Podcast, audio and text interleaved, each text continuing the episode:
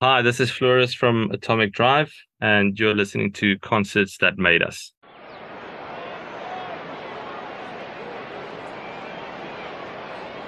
Is everybody in? Is everybody in? The show is about to begin.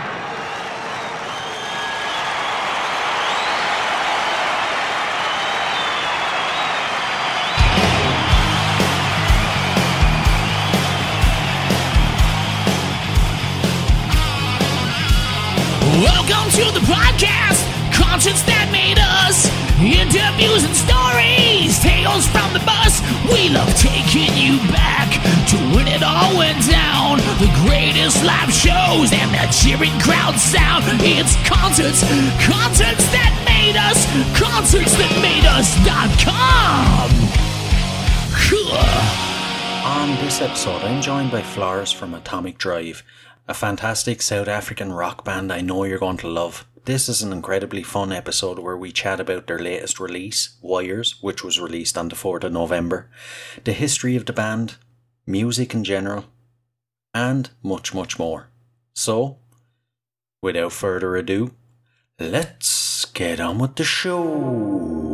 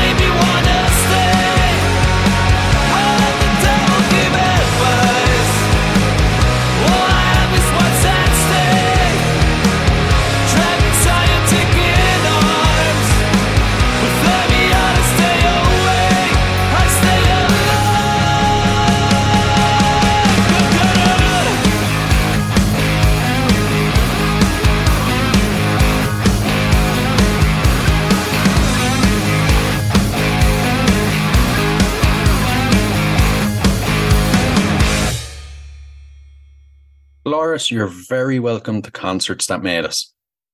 Yeah, thank you very much for having me. It's it's a it's a great pleasure to to be talking to you to, uh, tonight. It is, it is. I'm looking forward to diving into your music now and hearing all about it. So, we opened the show with your latest release, Wires. It was released on the 4th of November. Would you like to tell us a bit about it?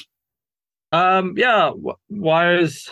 It's a it's a song that I, I actually I think I wrote that song about two years ago already. Um, it was very much inspired, but I guess a lot of music that got released lately was inspired by what was happening, you know, in the world with COVID and all that stuff. Um, and this one was kind of inspired by what I saw was happening around me with people close to me. Um, not so much about myself, but uh, you know, someone close to me. All the stuff you know you kind of went through.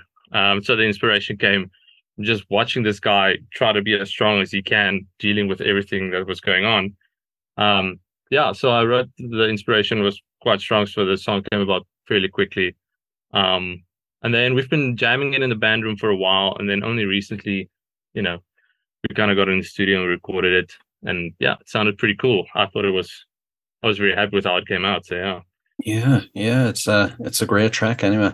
And what was the overall process like? You know, obviously you'd been playing it for a while, then jamming around, and you finally got to record. Um, yeah, there was a there were a few different versions of the song. Um, I think it all started with the riff you know the the the riff and the, we get like the main guitar riff. And it's always i always find it easier to write a good riff and then i get stuck you know writing the rest of the song. Right. So there were like a few different versions of i think the the the the uh, the riff and then the verse. And then i think i had like three different choruses which I kind of liked. And then I listened back to them like a couple of weeks and I was like, nah, it's not good anymore. Let's try something else. Let's try something else until something stuck. And I was like, okay, this is cool. And then so I kind of demoed out the whole song in my studio, um, just to get an idea. And you know, the demos always it always gives you an idea, but then you you know you I, I guess you know 100 percent once you start playing it with the band because then you start feeling the, the you know the groove of the guys in the band. And then yeah, I, I, that's where we realized it's it's pretty cool. So we started getting a couple of songs together, and then when I brought up the idea to start recording again, um, we weren't sure what we wanted to record um, we definitely didn't want to start off with the whole album because I've had some bad luck with with recording an album and then straight after the album's recorded the band kind of breaks up right. so, so, we decided you know what let's just go into the studio you know choose two songs that we like um, and then take from there and so I actually do have a studio in Cape Town, so I was just kind of getting the guys like their schedules, and like let's book a, a weekend at my studio and yeah, so it was quite cool because um, you know instead of having you know doing the drums on their own, bass on their own, whatever, I kind of had us all set up. I was the drum and the bass was in the live room. I was in the control room, all set up. I was operating the Pro Tools system, you know, doing all the recording stuff while playing and singing and performing as well, which was very cool. Man of many skills, huh? Uh, well, I mean, not many skills, just the one skill. one skill in different variations, I guess. yeah, yeah. and what has the reception been like? I know it's only been a week now, but what has it been like? Um, well, from from what I can see online, and you know the the feedback we've got, people seem to really like it. Uh, the the one review that I read today, which is very funny, because I mean, I you know I guess you get stuck into a certain like not stuck, but you know you you latch onto a certain genre of music you like and then all of a sudden you still feel like it's very cool very cool and then someone writes a review in your song and say it's very old school. Right. and it's like it's like wow okay cool. So well i mean i'm going to take old school as a huge compliment. So yeah i think it's i think it's been very positive. Um i mean i hope so from what i could see it's it's people seem to like the old school vibe yeah, yeah, that's something uh, that's really coming back around again, isn't it? That people are kind of latching on to that old school kind of sound. Yeah, I guess if you just do this, if you do something like that for a long enough time, it'll come back and be, you know, it'll come back full circle and you're going to be cool again. yeah, yeah, true, true. Now, you originally formed the band three years ago and you obviously had a different vocalist. Would you like to tell us the story of that, what led you to starting the band and the early days of it?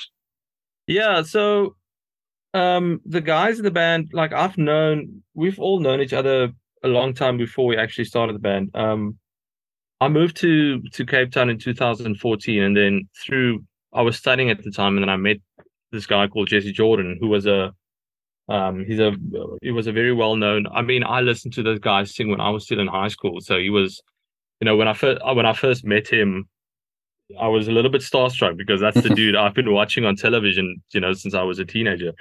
So him and I kind of, you know, became friends, and then him and I started to do like a little cover. Like he's been playing all over Cape Town since he was, I don't know, I want to say 16. Um, but somehow then him and I started playing together. So him and I have been playing together since 2014 or 15.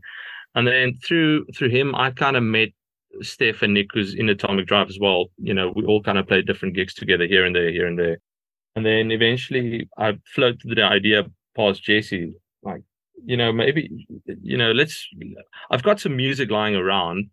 Um, and you want to see if you maybe want to sing it, you know, try like writing some lyrics over it and see what you can do with it. And then when he came back with, I think the very first thing we wrote together is a song called My Beautiful Life, which is also on, you know, online.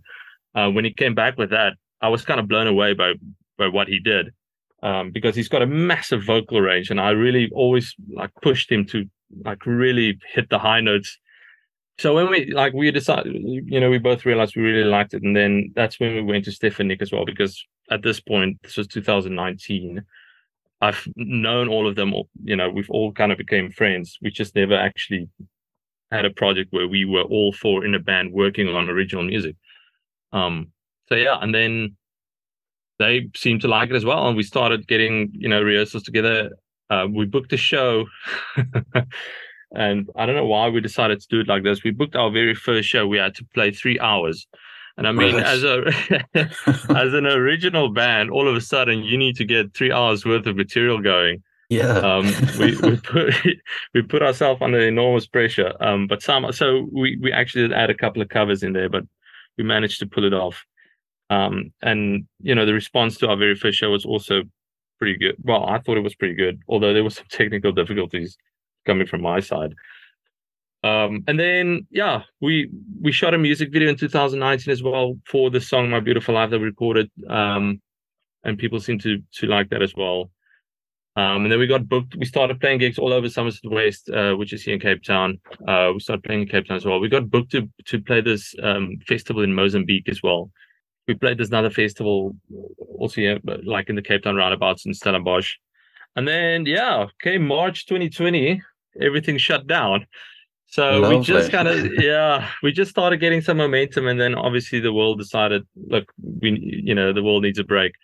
Um, so and then eventually, you know, trying to get yeah, I mean, COVID, like obviously the lockdown really made you think about what you know priorities in your life and all that kind of stuff. So we all kind of had yeah. to focus on you know, you know where our income is going to come from because obviously as musicians, you know, a lot of musicians were hit really hard especially yeah, in South yeah. Africa, because everything shut down. Um, so we kind of kept quiet, and I just went, you know, continued on writing some music and writing some ideas and stuff. And then eventually, JC, um, our singer, he, he, he, unfortunately he left the band because he immigrated to London. Right. Um, yeah, which is, I mean, I'm very happy for him because he seems to be very happy in London, which is great. Um, and then, yeah, we went through the audition process of trying to get a new singer, and which was also not. Uh, there was always uh, you know, I don't want to like describe it in a very negative way, but um, we just had to, like getting the right fit was a challenge more than a challenge than I would have hoped it would be. And then eventually, you know, we just came to the conclusion. I went to the guys in the band. I told them, like, listen, let me try it. Let me try it out. Um, and we, you know, and we had a rehearsal, and I, I was singing, and I mean, I had to practice a lot on my own because I wrote the the songs in such a way that I didn't have to sing. Because so the guitar riffs you know, I could really focus on the guitar riffs. And now all of a sudden I had to learn how to sing while playing these guitar riffs, which was a which was a challenge on its own. Um, but yeah, at the end of the day, we all kind of liked it, and then we started like, no, it's it's cool. And then I think last year, no, in the beginning of this year, that's when we decided, okay, let's start rehearsing again. Let's start getting in a jam room, and then you know we liked where it was going, and then we entered the studio, and now we have the new release called Wires. Just jumping back there to uh, January of 2020 when you released My Beautiful Life, that must have felt like some achievement, especially the reaction it got leading to uh, you being booked for festivals and everything, and it being your first release. What what did that feel like? Yeah, it's um, yeah, it was uh, it was a, it was a little bit overwhelming, uh, um, I must say, because you know we also what we did with the music video. Like I've been in a couple of music videos before for other artists and stuff, but this was like my first music video where I was like it was our music, it was our band. So again, it was yeah, it was a little bit overwhelming, and then people seem to like it as well, which is, you know, you you can only ever hope that people will like whatever you put out into the world because I mean, you you put your heart and soul into everything that you do, and if you get a response where people like it, um, that's all you could ever want. Um, so yeah, I was I was over the moon. You know, I was like telling the guys in the band, guys, we're like two to three gigs away from really exploding. yeah, yeah, it was a lot of fun. Um, and we played some good shows. There was there was it was a there was a very good energy in the band when you know when things started picking up, and yeah, it was it was a lot of fun. Yeah, yeah, I could imagine. I could imagine. And this is kind of a tough one now, but if you know the pandemic hadn't happened, where do you think the band would be now? Oh, oh, uh, I don't know. Um, hopefully, uh, I got it. It's difficult. It's difficult. I mean, so much has happened since then. Like, so much has happened, but it doesn't feel like there's this three-year gap between now and then. Um, I guess, you know, if if COVID didn't happen, I would have just liked to be playing regularly, uh, releasing music. Um, you never know, you know Yeah, since since since COVID happened, I just try to think of like the the next step. Uh, I, you know, uh, because that that really showed us like you can't, I guess, plan too far in in advance because you never know what's going to happen. Exactly. So we, you know, for example, we got booked to play these festivals and all that stuff, and we were really looking forward to it. And then, with literally within a day, everything got cancelled. So you know, it's now at the point where, cool, let's record a song. Do we like the song? Yes, we like the song. Cool. Let's shoot a music video. Do we like the video? Yes, we like the music video. Let's release the stuff, you know, one day, one one little step at a time.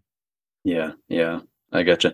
And with you taking the reins o- on vocals, how has it changed your approach to you know writing music and your overall approach to the band? Um, it's, I mean, it is, it is definitely a little bit more challenging. Um, I always have this thing where you can hear when a guitarist plays bass, uh, when a guitarist writes vocal melodies. You know, you, you you get a bassist who we can hear is a bassist, and then you get a guitarist who plays bass. And I feel the same way about a vocalist who's a vocalist, and then a guitarist who also sings. And I mean, for for me personally, it's also I you know you get set in your ways in terms of how you would approach writing a song, how you would like naturally gravitate towards a certain melody, and so I guess the challenge comes in to not, you know, do the thing that you would normally naturally gravitate towards because uh, you know, I, for me personally, then I I kind of lose interest in that. So it's it's it's I guess where the challenge also comes in is to to not focus on the guitaring while I'm writing, you know, lyrics or when I'm writing a vocal melody. It, it needs to be separate from one another. So I guess it's more work. um, it's a lot more to think about. And it's not just, you know, after you demoed it and you like what you do, then you got to learn how to sing and play it at the same time. Um, and you got to think about more than just your how you sing. I mean, you got to think about the guitaring. And now it's not just that because I do write the odd guitar solo here and there as well. So now there's also a pedal board in front of you that you've got to switch buttons while trying to hit a high note and you know go from a riff into a guitar solo. Um, so it's just but but what what I, what I do know is with a lot of practice, you know, it becomes second nature. So I've got a little here in my studio. I've got my pedal board set up, and you know, luckily I've got tracks here with drums and bass and a click track that I can practice. So I just practice a lot, um, and then as soon as it starts, and also one thing, and I, don't ask me why because I write most of the stuff is trying to remember all the lyrics is I find that I, I almost find that the most challenging thing of doing all of this just remembering what I wrote down on a piece of paper. yeah, it gotten to it's gotten to the point where I I uh, bounced out backtracks and I listen to it in the car and I just kind of keep like you know, it's like learning from a book, writing, you know, writing a final exam, just repeating something over and over and over again until somehow it gets stuck in your head. Yeah. Yeah, yeah, fun times. yeah. Geez, you don't make things easy for yourself anyway. no, I mean, yeah, you know, I guess uh, you know if if something is easy, like I don't know where I've probably read it somewhere online. If it's easy to do, then I guess it's not you know worth doing or something like that. Yeah. Yeah. I The like it, hardest I like things are the ones that are worth it. Yeah, yeah, yeah, exactly. Yeah. So Yeah. At this stage, we'll uh, we'll dive into your own personal history when it comes to music. Now, if you can, can you remember your earliest musical memory? Absolutely. Um, they when I was, uh, I mean, I still listen to this album to this day a lot. There were two. I I think I was like six years old or five years old. No, not even six. I was five, and there were two albums that I remember as a kid. I latched onto. That I and the one was this um, kids, just a normal kids like you know baby music, whatever that plays children's music, and the other one was "Keep the Faith" by Bon Jovi. Nice, right. my my dad bought it for himself and for some reason i really liked what i was hearing as a five year old what was going on in that album. There's um this one song specifically uh, that's called blame it on the love of rock and roll that whenever my you know my dad would ask me what do you want to listen to it's either the kids album or blame it on the love for rock and roll by bon jovi so yeah that's uh, as far as i can remember that's the first um that i can remember like musical experience that I, you know, really, really loved. And to this day, that album specifically by Bon Jovi is it is incredible. And you know, since I moved into uh, a recording studio and I started recording bands and you know producing all this stuff, I really focus on you know producers and engineers on all these albums, and you get the legends like you know Bob Rock, Chris Alge, all these guys. And then so now I go back to albums I listened to as a kid and I check like who produced it, who did what. And then I saw Bob Rock was the producer on that album. I was like, well, no wonder it sounds so good. You know, if, Yeah. if that's the guy who did Metallica's Black album and all that stuff, and he's the same dude who did this, and then of course I'm gonna love it. Yeah, exactly. Exactly. That's it. and, you know, growing up, did you grow up in a very musical household? Was there always music being played? Yeah, so my, my musical, I guess my musical talent comes straight from my mom. She she's a she's a brilliant singer. Um, she can like like proper opera music. She she's Oh. a she's a good opera singer. Yeah. Um, so that all comes from from my mom, and so obviously, whenever I hear a song that I like, at the time my ear hasn't developed to such a point where I could listen to a song and you know figure it out, but my mom could. So all these Bon Jovi songs that I wanted to play on the guitar, because when I started playing guitar, I think I was 14 years old when I realized like, hey, I like playing guitar.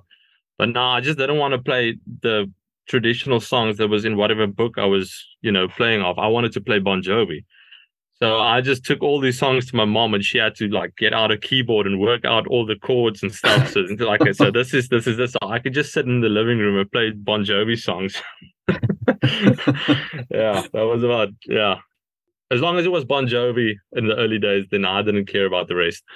Yeah, yeah. Your poor mother having to work out all them songs for you. no, I mean, look, uh, you know, when when she's busy and whatever, whatever she was, there were sometimes she said, "No, listen, I'm busy. You're gonna have to wait with your Bon Jovi song because as soon as I'm done playing the one, I want the next one." And she she didn't always have the time to show me every Bon Jovi song. and I have to ask, over the years, have you got the chance to see Bon Jovi in concert? No, unfortunately not. Um, so the thing is, I I come from a country called Namibia. It's like the South Africa's neighboring country. Um, and unfortunately, there's not a lot of international acts that plays in Namibia. So if we wanted to see international acts in South Africa, we had to drive like th- three thousand kilometers to come Oh my god. so yeah so because i know bon jovi was in south africa i can't remember what year they were here um but unfortunately i missed a lot of the big acts that were here. Um i know Linkin Park i missed that as well but then at least there are a couple that i did see which was you know pretty amazing. Yeah. Yeah, and the music you were exposed to growing up then, how do you think that has molded you as a musician now? Um, it's it's very interesting because before like from from like six years old till about thirteen years old or or 11 or whatever, I was still kind of figuring out what I what I liked. So um, whatever was played around me, I kind of also liked that. So for some reason, not for some reason because they are brilliant. I, I really liked ABBA as a as a as a kid. Ah, Um, I listened to a lot of ABBA because I mean, even as a grown up today, if you can listen to the music, you know, you can say it's pop music, but if you try to analyze what they do and how they wrote the music, it is, yeah, it is genius in its own. yeah, yeah. And then when when I started playing the guitar, that's when I really started focusing on, um, you know, I bought the I discovered Guns N' Roses. Short story because this also kind of like Guns N' Roses was a huge inspiration, like to this day. Um, I I got the I always knew who they were, but I never really paid attention to, you know, what they did. And then I bought when they released that uh, Greatest Hits album in 2004. For some reason, I decided to buy that and I started listening to it. And when Paradise City came came on, I think it was like track number two or three on on the CD. When that song started playing, I mean, I knew the song. I was like, oh, it's these guys. Um, and then so when I started getting into Guns N' Roses, then soon after I discovered AC/DC's Back in Black, which was also, um, uh, you know, Shoot to Thrill is, yeah, especially that one stands out. And then also, I used to watch a lot of VH1 as a kid, and they always had these cool like documentaries behind the music, AC/DC, Guns N' Roses, all this stuff. And I saw a live performance of them playing um, Rock and Roll Ain't Noise Pollution. And I just, you know, it was, I couldn't believe what I was hearing. The groove of that song and everything about that song was so cool. Um, so obviously AC/DC, Bon Jovi, and, and Guns N' Roses was very instrumental in my development of how I, you know, what I listened to and how because this was also the same time I started playing guitar. Um and then let me try oh yeah, and then I got introduced to Mr. Tom Morello.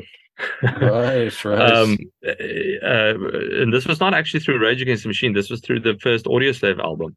oh, And and this was with Chris Cornell. So not only did I discover Tom Morello, I heard this random dude who could called Chris Cornell. Um, and that also played a big part. That first album was was massive. And then as I started growing older, I started getting into more of the heavier stuff. Um, I mean, when I say heavy, you know, some kid introduced me to System of a Down's Toxicity, which was like, what the hell is this? you know, and then I discovered Slipknot eventually. Um, so I started like really liking the heavier stuff as well. And then as a as a teenager, like 18 through 22, you know, I tried to sound like Slipknot. Uh, uh, and then I realized, you know what, it's cool, but yeah, it maybe not not so much. I don't want to sound like Slipknot anymore. So I kind of started developing whatever I've, I, you know, I feel like is my own sound these days. yeah, um, yeah, I getcha. But yeah, I love that kind of musical journey though as you're growing up. You know, you can almost with a lot of people, you could almost start with one band and you could almost, you know, almost say which one would be next and next and next. It's like a, Yeah. a stepping stone to, you know, where you are today. Yeah, I mean, and um, it's it's it's amazing because, um, like, if you think about it, Guns N' Roses, AC/DC, and Bon Jovi, these were bands is kind of like before my. It's an era be- before me, you know. It's it's a generation before me, but for some reason, I don't know. People just latch onto that stuff. uh, You know, it, it stood the test of time, and uh, you know, there's so many people that still reference.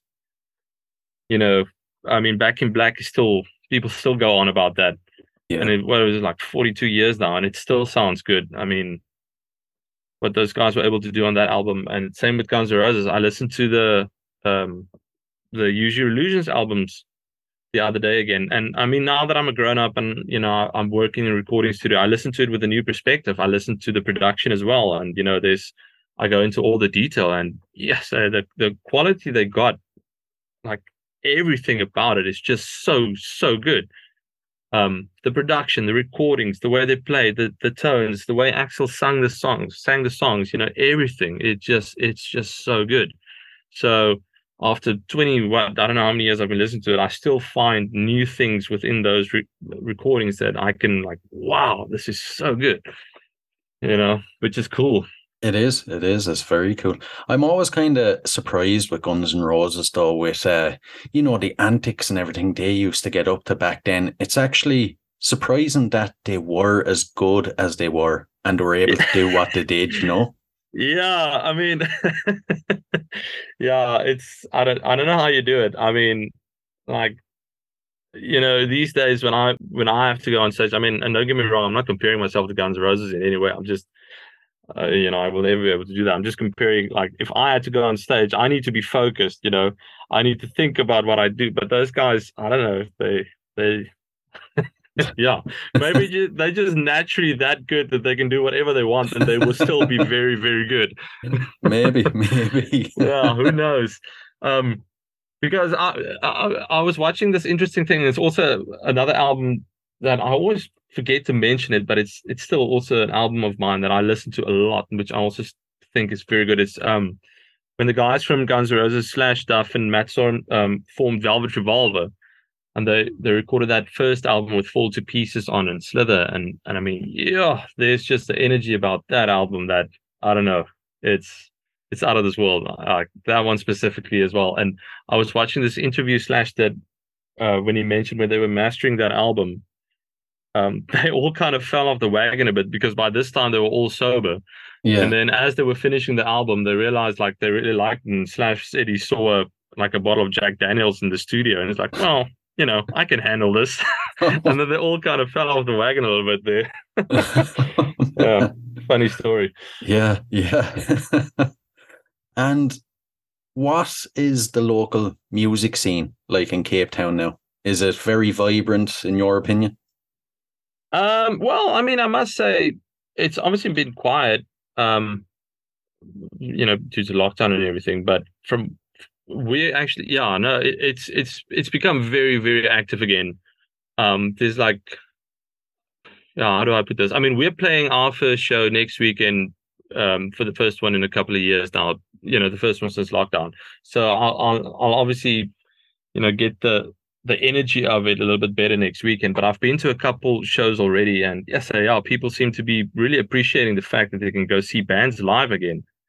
Um, and there's I, I follow a couple of venues, you know, on on the socials and all that stuff, and I can just see there's, you know, every weekend there's bands lined up to play here and play there, and you know everything. So you can literally just choose where you want to go, and you can watch a good rock band or or or punk band or whatever, you know, do the thing yeah, which is cool. I mean, it's it's good. We we like we were shown what we would lose if that gets taken away. So I think we just everyone just appreciates it a little bit more now. Yeah, yeah, definitely. Definitely. It's like heaven for music lovers nowadays. Yeah, yeah, it is. And I mean, and I, yeah, and I was also surprised because when when I used to play, when we used to play a lot, we didn't play in Cape Town itself that often. We kind of played the surrounding areas a little bit more. Um, so I actually went out to watch a, a friend of mine's band that I produced a, a while back um, at a couple of venues here in Cape Town. And geez, I, I, and I will say this, and I'm sorry, like the, the quality of these venues is really, really incredible. Really? Yeah, yeah. It's and the bands sound really, really good. Like these Oaks, you know, when you watch these Oaks play, you, you kind of think to yourself, yes, yeah, does do we sound like that? Like, hmm, maybe I should go chat to the Oaks in the band. I feel like we should be a little bit better if we were Ah. to compete with the guys in front of us. Yeah, I know it's yeah, the it's good. It sounds good, and and the and the bands that I've watched, yeah, they they're doing some good, cool things. You know. Yeah, it almost, you know, from I've spoken to a lot of uh, musicians now from South Africa, and sometimes it kind of reminds me of almost, you know, the uh, the LA scene back in the eighties when there were so many good bands all playing at the same time. You know. Yeah, yeah, yeah, absolutely. Um, and there are some some uh, yeah, I've I've watched a couple of shows in the last like this year, and yes, there's been some bands that you know they make you question yourself as a musician. Yeah. you know, they kind of bring out the insecurities. You know, as a musician, like wow, should I still be doing this if these guys are doing this? You know, but yeah, yeah. Yeah. Well, that's the thing. You know, it can only make you better as well. You know. yeah. I mean, you hope so. you hope so. Uh, yeah.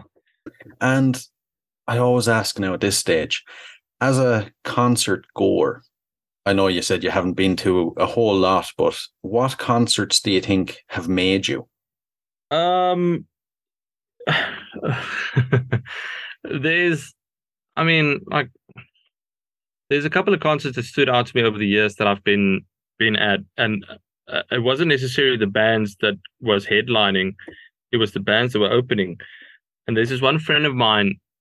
He's a drummer. He play, uh, when when Metallica came down to South Africa in 2013. uh, We went to watch them in Joburg, um, and there were these two local South African bands who opened for them. Um, was uh, if I hope I remember correctly, it was Chromium, Chromium and Pestroy. Now this friend of mine, Dylan, he he played in this band called Pestroy, and when they played, they were the band just before Metallica, and when they played, I was standing there and I could not believe what I was seeing. They were so good. I yeah, it's you know, and, and, these are the ones that stuck with me. Like Metallica was great. Obviously, it's Metallica. But when those guys played, because I I've, I've never heard of them. First of all, because I, I I didn't live in South Africa at the time, so I didn't know who these guys were. But when they started playing, yeah, it's and I tell my friend Dylan that every time I see him, it's like, dude, that show you played, and I only met him years after. And again, also when I met him for the first time, I was also a little bit starstruck because yeah, that's the drummer for that band that played, you know, with Metallica. Yeah. Um, so that was one that really stuck with me in terms of how, you know, I would like to be perceived from the audience perspective when I'm on stage. You know, as that sort of professionalism and how tight that band was. You know, when they played that show, and then the other one that also stuck out for me personally and this is now not a local band, this is an international band, but that was when when Foo Fighters came down to South Africa. So we went to watch them here in Cape Town. And the Kaiser Chiefs opened for them. Ah, yeah. And I've I've obviously I obviously know who they are because I've listened to their music when I was in high school a lot. Um but when they started playing, yo, it's also you know, I couldn't keep my mouth closed. It's just the the front man, I, I, I don't I don't know his name. I can't remember his name, but the front man, he was yeah, mesmerizing. uh, yeah. Uh, and again, same like Foo Fighters, they were brilliant. It was Foo Fighters.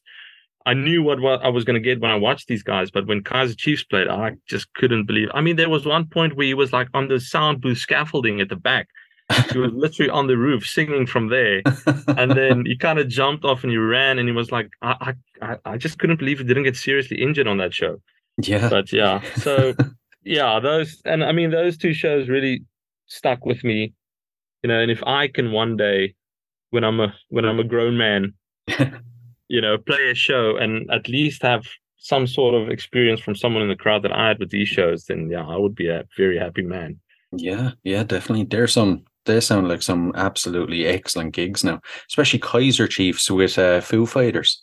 Yeah, it was. Yeah, um, it's yeah, yeah. I can talk about that concert for for for, for hours. I mean, that was just that was yeah, that was such a good concert, and they, they were obviously promoting the the album they released then.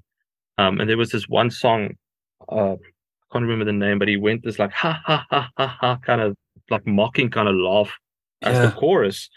And he was now as as the entertainer that he was, there was a security guy obviously standing, I don't know, like you know, the security standing in front of the stage and he was kind of like ha ha ha mocking this, you know, but you know, not being nasty or anything. But yes, it was just the whole performance was I was so mesmerized with what the guy was doing. And then Foo Fighters started playing, and I was like, how can this get any better? oh, it sounds like the ultimate. I've seen Foo Fighters myself as well, and you know they're right up there. They're the best that you can get. Yeah, yeah. I, I will say this. Um, the the, the three I've seen four big international acts. Um, it was Metallica in 2013.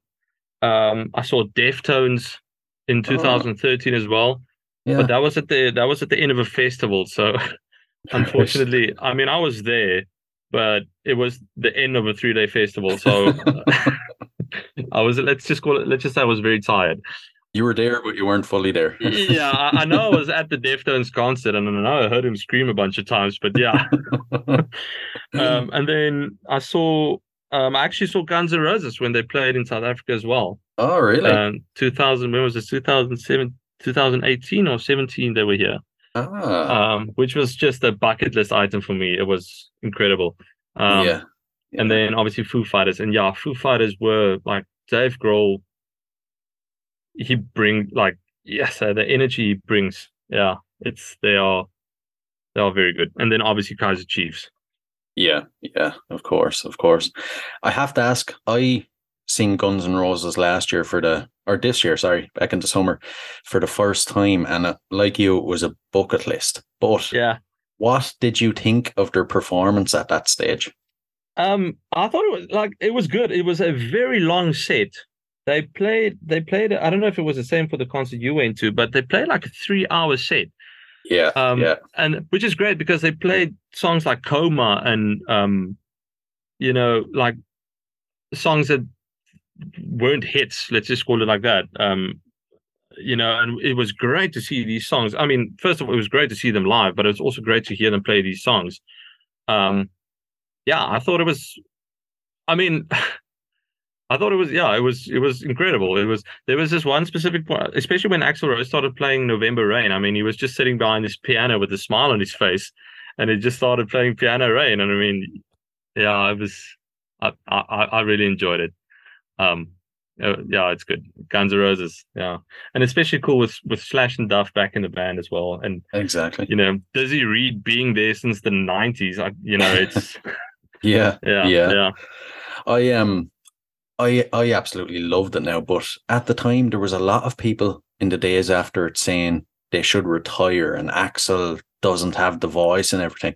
But I was kind of, I've said it before. I was of the opinion of, you know, you're getting to see Guns N' Roses. This is a band that probably should have died in the late Yeah. eighties. Yeah, You know, Yeah. Um, but well, my look, I mean, your voice changes over the years. It's, it's inevitable. Um, I don't know if you saw when Axl was singing for AC/DC. yeah, yeah, Um, I mean, for the people like I was also there were. I, I I saw some videos online on YouTube where I heard them. This was before Slash and Duff came back to the band. Um, when he was doing this residency in uh Las Vegas or wherever, where the vocals were also not great, and then all of a sudden he joins AC/DC, and then he starts singing these songs. I mean, I don't know if you like do yourself a favor and just go listen to some live clips of him singing um shook me all night long and all that stuff. It is incredible. I mean i could not believe the guy still got that um, like amount of vocal power and everything. I mean i'm pretty sure no one else would be able to do it except him and brian johnson. And i also think and this is just my opinion look i mean I i don't have a lot of experience with touring all this stuff and playing i don't know 200 shows a year on the road. But I guess if you if you're playing three hour sets every second night, you gotta sing in such a way that you can preserve your voice. Um, you know, you can't push it to the limit for three hours, you know, twice a week. yeah. It'd take its toll. Yeah, I, I do think there is I mean you must look after your instrument, I guess. But I thought it was great. I mean, we, like I'm never going to hear November Rain being played by Axl Rose probably ever again live from the dude. So yeah, I was very very happy. Yeah, I was I was the exact same now. And I have a very good question for you now. What do you think goes into being a great frontman? You know, because you're after stepping into that role now, what do you think goes into, you know, captivating the audience? Oh, um, can I say I'll let you know once I figure that out? right. Uh, I don't know. Um, it's it's difficult for me to say, like because yeah, you can say I'm a frontman, but but I do believe a frontman um is a frontman. I'm you know because I'm I won't say limited, but I've got a guitar in front of me, you know, which kind of limits me to a certain position on stage because I have to the mic is on on a mic stand and stuff. Whereas I do think like a frontman needs to be free to, you know, communicate with the crowd in such a way that like it, it gets to a you know like an emotional level. And I, I do think if you have i don't know like just just for example i think one of the and i mean this might be because this is kind of the kind of music i also listened to when i was growing up um gerard way from my chemical romance. I mean, what what I really like about this dude is like he imperson not impersonates, but he creates these characters and he he lives himself into this character on stage, and you you're so captivated but by the presence of this of what he presents on stage you know and and that character evolves with the music. It goes into the music. It goes into the vocal performance. And i think that that is you know you know you, you'll never get bored watching that. No, no, you Um, wouldn't. it's the same with uh i mean for, yeah for me personally as well axl rose especially in the you know in the in the 80s and the 90s i mean y- there's a there's a certain attitude about him that you know he he, he seems larger than life you know you know? I mean he's this he's this presence that you just captures you and i think i don't know that's that's what you want to see. I mean you want to be captured by this presence on stage that takes you places within the music and within the performance and within the experience.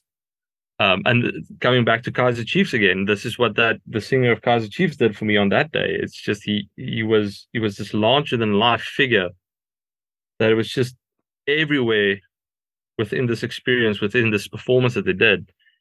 Which yeah, it is. I I feel like for me they were some of the best frontmen I've ever seen. So I don't know. I mean, then you also get a guy like Matt Bellamy from Muse. I mean, he plays. I don't know. I don't even know how many instruments he plays on stage, but but then he still manages to also capture you with with the incredible like vocal performances that he does. And I mean, I think the most amazing thing about that guy is the fact that he plays all this stuff on the guitar and still does all these vocal things and like he, you know, it's that's what makes him for me incredible is the fact that you know he gives you this performance of all this technical brilliance and he makes it look so easy yeah. you know it's just Yeah. it's so effortless for him and then you know he jumps around and he runs around and yeah it's he's also a standout so i don't know i when i once i figure out how to be what i just described then i'll let you know right. and um, the next one. So, out of gigs that you've played, is there any that you would revisit over and over again? You know, any in your mind that were absolutely spot on, perfect. Um, I, I I don't know if the specific one that I'm going to talk about is we were. In, I don't even know if we were good or not. Um, but this was in 2000 and I think it was 2012. I was still living in Namibia at the time, and then um, I don't know if you know the the British rock band Smokie. Yeah, Yeah, Yeah. so they toured Namibia, and for some reason, I don't know how this happened, we got asked to open for them. And now this is not a band, this is just my friend and I on two acoustic guitars. So we got asked to open, you know, for Smokie in this kind of stadium, like the the Winter uh, National, whatever, like sports stadium. You know, I was, I, I was, I was like 20, 22 at the time, 23. So preparation wasn't really a thing for me at the time. right. And we were standing backstage about to go on and, and my friend and I we were kind of discussing about what, what we should play, like a set list. And we were going through all these songs. Like eventually we just like, you know what? Let's just let's just go on stage and we'll figure this out. right. And we went on and there was like ten thousand people in front of us. And yeah, we just like again, I, I don't know whether we were any good or not. Um, but we sure had a lot of fun. and the people the people seem to uh, you know clap hands afterwards so i'm i'm guessing they also enjoyed it but um yeah that's that that's one of the all i will always remember because of like the odd way we ended up on that stage. And you know it's Smokie. I've you know you grow up with Smokie songs. Like some of my first memories were Smokie songs yeah. you know so yeah it was quite an experience Oh, it sounds like the uh, the absolute definition of winging it. you know? yeah and i mean you wouldn't catch me dead doing that these days if if someone were to ask me even just to play a normal show i would sit in the studio and i would work out the timing of each song you know the the prepar like i would almost over prepare for this whereas 10 years ago we were literally standing backstage 10 minutes before we go on to open for smokie is like you know what let's go on stage and we'll figure it out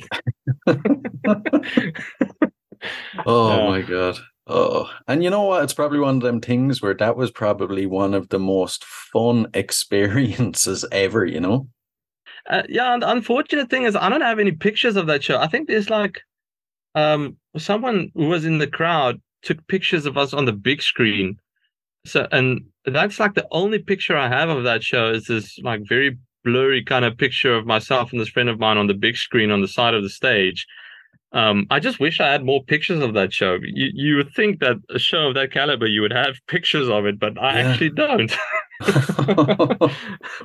but yeah, I, I I can remember that was that was such a fun experience. Um, and then obviously when Smokie came on, we obviously went and watched them, and oh, they were just brilliant. I'm a sucker for a good vocal harmony, and these guys, you know, when everyone in the band can do vocal harmonies, Mm. that's Yeah. just perfect. I mean, uh, yeah, I can sit and listen to that all day. Not to get too negative now, but we'll flip it around. What would you say is the worst gig experience you've had, and how did you deal with it? um this is uh this, uh, i mean obviously i guess every musician will always tell you they've had some weird experience on stage but i think probably the worst one for me personally was one when atomic drive when we played our first show that one where we had to do like the three hour you know when we had to do this three hour set and we like we've been together as a band for like two months so what happened at this one our very first show we played in the small venue that got booked out for us because you know this is our first show and people kind of who knew us from the circuit came to to see what was going on. So I brought my two guitars, but when I wanted to restring these guitars before the show, I couldn't find my bag with my new strings in it. So I was like, okay, I've got two guitars, I'm gonna go. Um, and then eventually, the first guitar I play and I break a string, it's like, okay, cool, let's go to the other one. And I play like two or three songs, and then I break a string on that as well. This is a mid performance. Oh man! And then I realized my bag with the strings are at the sound desk where a friend of mine was, he was doing the sound for us. But now, ironically, at the time I went through the crowd to get the sound back, he wasn't there. And when I grabbed the bag, I knocked the PA, like the, the mixing desk down from the table. Oh my god! Don't ask me how that happened. And it was just chaos. It was feedback. I don't even know what broke from the PA system, but it was just chaos. Like me trying to hold the desk in my hand while I've got this bag and like everything's just falling apart. And the band was standing on stage just looking at me, not knowing what was going on. And then eventually, when there was like so much feedback over the PA system, I managed to bring the master faders down. But now you must see this whole venue just looking at me mid performance, standing with a bag and a desk in my hand. oh. and then eventually when our friend the sound guy when he came back he had to pretty much re-sound check the whole thing because i think i broke like a crossover between the the, the top speakers and the subs. So he kind of had to remix us. I, don't- I don't know what he did but we were basically just standing on stage there for like 10 minutes you know while he figured out what i did to the sound system. And then after that we still had to play for like an hour and a half so yeah that was and it was good. That was our very first show you know i was going all about now this new band we are you know you know we just shot this music video we did this and we did this and then first gig i broke the pa system oh, you do know you're supposed to do your sound check before you play, not in the middle of it, yeah? yeah well i mean you're also not supposed to lose your guitar strings when you True. you, you know it's I, I- I think it was just meant to happen like Yeah, yeah. I, know, I I brought two guitars. I brought a whole bag full of strings, and I lost the bag of strings. and then I just like went for it, and then I broke everything. if it's going to go wrong, everything is going to go wrong, huh? We we still someone actually still went on onto Facebook and gave us a good review. So yeah, Ah, I I, I, I see that as a win. yeah, yeah. And it made for a pretty uh, great memory. Yeah, yeah. It's a it's a funny funny story about a guitarist trying to be professional. yeah, yeah. And the next one then. In say 30, 40 years time, you know, when you're at the end of your career, what needs to happen for you to look back and feel like you achieved everything you wanted to achieve? Oh, um, I don't know if that's possible. Um, like you know, as I guess um, as a musician, as a guitar player, whatever, you, you always feel like you can be better, you know, at everything you do. So it's difficult for me to put myself in a scenario where I have to stop it now, um, because I'm always just going to try something else. But I guess if I can, like in 30 years or whatever, when you know when it's coming to an end, if I can just because these songs not just the songs but the recordings as well like these are all very special to me because i record all the songs i mix them i master them um you know if i can listen back in, in 30 years from now listen back and and sit there's like wow this sounds pretty good um you know if the mix can still sound good in 30 years time like you know the same way back in black still sounds good if i can sit back and listen one day and you know listen to these mixes i did 30 years ago you know and do the old head nod is like yeah it holds up then uh, yeah, then I'll be happy. And I mean, if if my guitar tone and my vocals, you know, doesn't sound horrible to me in thirty years' time, then I, I, I think I'll be pretty satisfied. Yeah, um, it's it's difficult, I, and I guess also. I think it's very important that you like what you do, you know, like what you put out there. So, you know, I guess if I listen back to the music, I, I, I still, I, I do need to enjoy the music because if I don't enjoy music, then I shouldn't be doing it. Um, I think first and foremost, I'll need to like it. And if I can sit in 30 years' time and not cringe at at a lyric that I wrote or whatever, you know, then I'll be happy. Yeah, yeah. Because I, I actually do listen to some older stuff I recorded about 10 years ago. And the, the thing that cringes me out the most is the lyrics. Really? Um, yeah, I was 19 at the time. I was just an angry kid. yeah. yeah. You know, and I listened to the lyrics like, oh my lord, what was I you know wh- why oh. a lot of people are like that though you know. I even notice a lot of musicians won't listen back to themselves at all once they've laid down the track you know? Yeah i mean i guess for me it's a little um yeah it's difficult uh, especially because I, they say one of the toughest things you can ever do is record and mix your own vocals um, and it is very difficult because you, you, as a singer, I, I mean, I'm not calling myself a singer. I just happen to be in a position where I have to sing, but it, it kind of, you know, you never, you'll never, I guess, like the way your own voice sounds. Um, I saw, I, I watched an interview that it was with Rob Halford the other day, and he also, I mean, he just got inducted into the metal, the Rock Hall of, Hall of Fame, and he said like he still can't listen to himself. Oh. Um, so I guess, and you know, that's this guy saying it. yeah So, so I, I guess there's always you'll never like how you sound, but you know, especially with me mixing this stuff, I mean, you got to listen beyond that. Um, so I try not to focus. I, I try to focus on the balance of everything. You know, does the balance make sense, the energy wise? Um, because if you focus on one thing, if I focus on one thing within the mix, I'm gonna hear hear something that I don't like. you know, I'm gonna hear a snare drum that I would want to go back and remix.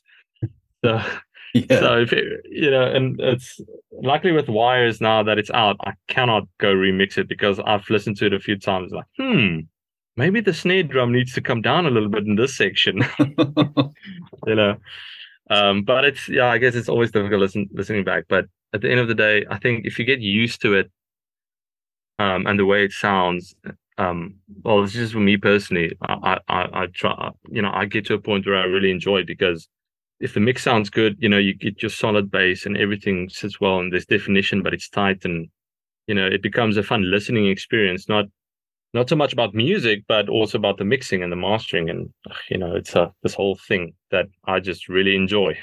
Yeah, yeah, I get you. And I sometimes ask when you're writing a song, can you tell it's going to be a hit? But since you have that extra step, you know, you're mixing, mastering as well, you have more contact with the song. Can you tell whether it's going to be a hit or whether it's going to resonate with people? Um, well, I don't know. No, I, I mean, sometimes when I think I've got something good, you know, people won't react to it, or some, you know, it's it's difficult to say. I can all I can do is just make sure what I put out in the world sounds as good as I can possibly get it. Whether, you know, I can think this is, you know, this is very good or or whatever, but um, yeah, it's difficult to say. Like, I guess everyone's different, so everyone will resonate to something differently. True, Um, true. So it's impossible to say. I mean, you can always just hope for the best. Like the the the the, the song we're going to release next, um, hopefully early next year. Um, it's a, it's it's definitely a personal favorite of mine, not just because I, I feel like like this is just me personally. I feel like it's a very strong melody line, but also the I think the lyrics that I wrote there is also very powerful because the inspiration was the inspiration was a very surreal mo- moment I had in my life. Um, so I re- like I resonate with that song a lot when I hear it and when I mixed it and when we recorded it and stuff. But that's just my experience with it. It doesn't mean like anyone else is going to feel the same way. So I, I feel like it's impossible to know. Um, I can only try that I like it and then make it sound as good as I possibly can. And then once it goes out in the world, it's it's kind of out of my out of my hands. You can just hope for the best you know and if the if people can relate somehow relate to whatever message you're putting out there then i guess that's just a bonus but yeah i don't know i don't know if if it sounds good to me then i'm happy right, right. And what do you think sets you guys apart from other rock bands? uh, i don't know um sure no, we're getting to the tough questions now. um, I don't know. It's uh, I like to think over the years. I, I, I like to think that over the years I've developed a a, a, a sound to to how I sound. Um, because obviously I've got a certain way of playing, I've got a certain way of singing, I've got a certain way of, you know, think about melodies. Um, it even goes as far as I've got a certain way of ho- how I hold the plectrum in my hand when I'm playing the guitar that gives the guitar a different sound. You know, there's all these differences. So I guess what sets us apart from other bands and what other sets other bands apart from us is the, the individuals that are in the band. Because I do believe that everyone's got their own unique sound. And especially if you've got three or four guys in a band and somehow they can make all their unique sounds work together, then you've got something very unique. So I guess that's what I would think would make us different is because it's a you know it's a it's a natural kind of sound that you've developed over years of your brain developing and your technique developing and you know you're developing as a human and how you experience life. So yeah. And i can only hope for the uniqueness of what we are is good. It's not terrible. So yeah. Um yeah. You know who knows? Who knows no, good answer. Good answer. It's uh, you're right though. You know, it's that individuality. You know, because nobody has had the same experiences as you. No one has even. No one plays music like you or hears music like you. So, you know, you're obviously going to be set apart from other other people. Yeah, I mean, and not just that. I mean, even if two human beings experience the exact same thing, they're going to react differently to it. Yeah. Um. So yeah, it's. I always like yeah. That's why I think every every band out there that's you know putting the effort in will sound unique and different from each other because that's just the way they process what they want to do. Yeah. Um. Yeah. And I mean, if if if I can come up with a good guitar riff and you know the drums makes you want to jump and the guitar riff makes you want to headbang and you know start a mosh pit or whatever and you know the the chorus melody line makes you want to sing from the top of your lungs then yeah that's that's all you can again that's all you can ask for all you can hope for and if that makes you unique from other bands then yeah that's i guess that's what you want Yeah, yeah, exactly, exactly. Now we'll go to an easier question, hopefully easier. What are your future plans? Um, well, at the moment, so obviously we we focus a lot on on the release of the song, um, and you know it's been it's been quite a nice experience with the song coming out. So um, now we're in the process of gearing up to start playing live again. Like I said earlier, we're playing our first show in I think like two years next weekend. Um, and then it's just getting back into the studio. So we're going to gear up for another release. As I said, we recorded two songs earlier this year, so we're going to gear up for the second release, um, hopefully early next year, and then you know get back into the studio because we've got some new songs already written. You know, and then once we've got enough songs written and recorded and stuff, there's no rush. But once we've got enough, you know, we'll put out an album. Yeah, Um, and then you know throughout this period, like there's no time frame in terms of what we're going to do when. It's just you know, we're going to record and we're going to play live and we're going to release some music. Yeah, so that's that's the plan. Brilliant. You know, just kind of get the wheel rolling again because, yeah, you know, it was like a two year gap there. So you know, we just want to get going again. Um, so taking one step at a time. But but yeah, very excited about this song that just came out, and I'm also very excited about the song, the next one we're going to release, which I think is like I like it. I can't wait to hear it. This one is is absolutely brilliant. Anyway, Ah, thanks so much. so I can't wait to hear the next one. yeah it's it's a little bit of a it's not as as jumpy as this one um it's uh no but it's you, you, uh, you're gonna hear it when it comes out hopefully so and then then we can just we can talk about that one Perfect, perfect. right, we'll uh, we'll move on to the last couple of questions. So everybody gets these, I'm afraid. So you can't get off the podcast till you answer. no worries If you could see any performer from history in concert for one night only, who would it be? uh rage against the machine Good Yeah. answer. Good yeah i think that's one i would that must be an experience on its own yeah rage against the machine Definitely, definitely. And if you had to spend 24 hours locked in a room with any musician from history, who would it be? um you know that old saying never meet your heroes yeah. but I mean, look, if I were forced to to to spend time with with a musician, I- it will probably have to be Slash. right. Um, Yeah, that I've uh, you know that guy. Yeah, he's just shaped so much of my life with his music. I mean, yeah, and he also seems like a very laid back, down to earth human being. So you know, it would be interesting to to just sit down with him and you know tell tell stories and uh, hopefully give me one of his Les Pauls. Wouldn't be too bad. or at least just sell it to me for a good price.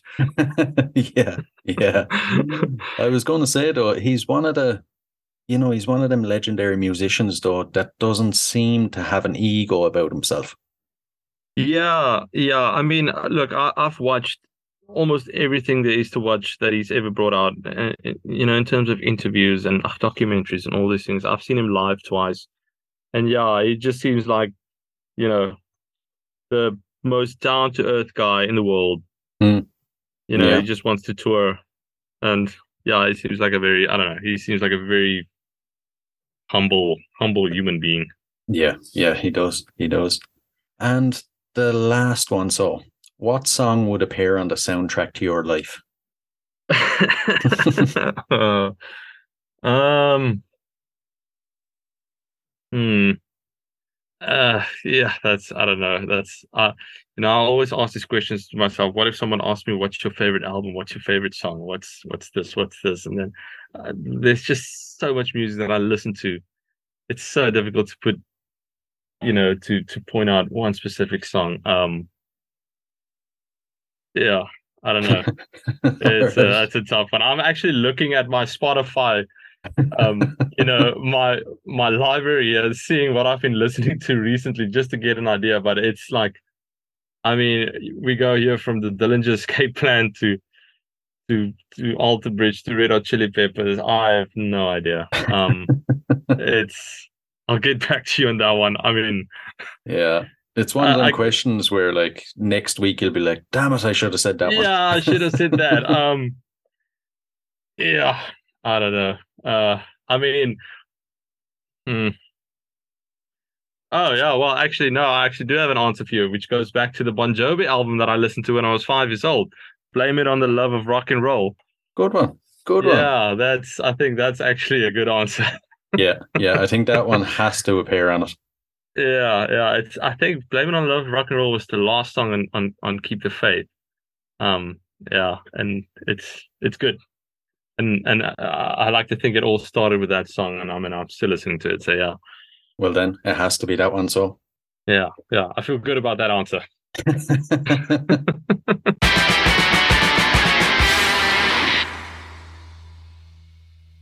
Hey guys, I really hope you enjoyed this episode. If you did, please rate and review us on iTunes and Spotify.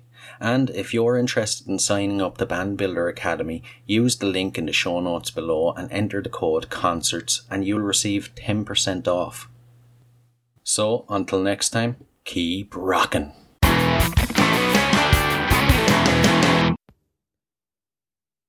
Hey, hey, what are you guys still doing here?